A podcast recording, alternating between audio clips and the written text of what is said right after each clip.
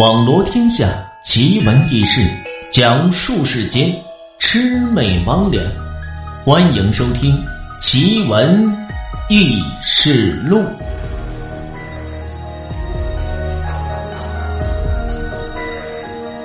如此半仙。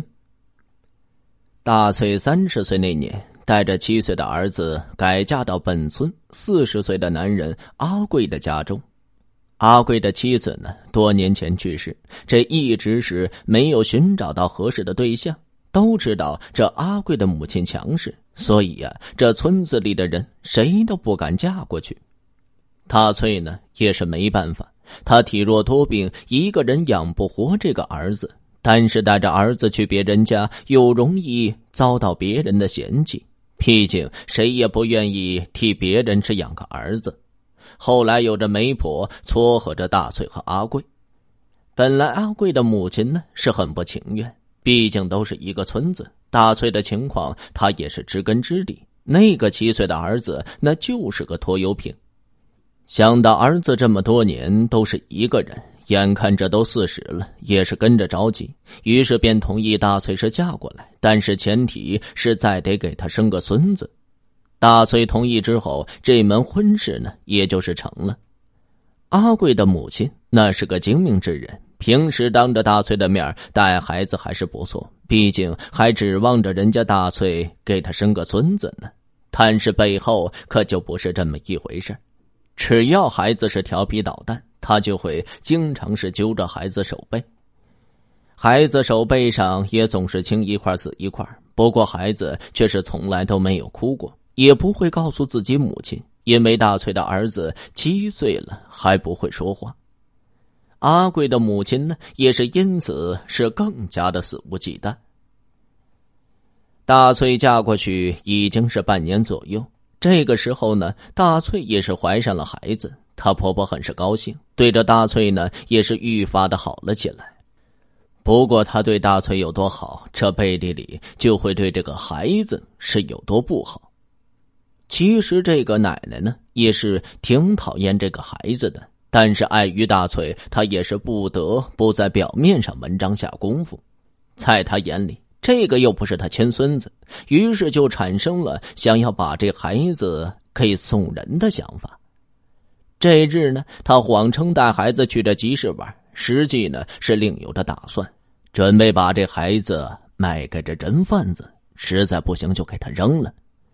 这集市呢距离很远，需要先坐车再坐船，最后啊还要坐着这个马车。孩子没去过，一旦是走丢，那自己肯定是走不回来。却不料走到半路，碰到这隔壁村的黄神仙。这黄神仙主要是替人算命看相，村子里的人呢都皆是尊称他一声道长。道长见到孩子，停下头，疑惑的围着孩子是绕了好几圈。老妇人见状，忙是询问着道长：“道长，您看这孩子有什么事吗？”“哎呀，这位阿婆，这孩子的身份可是不凡呢。”隐隐约约似有着半仙之姿，以后您老可是有福气了。这孩子定会为你家带来好运。道长说完之后，转身便走。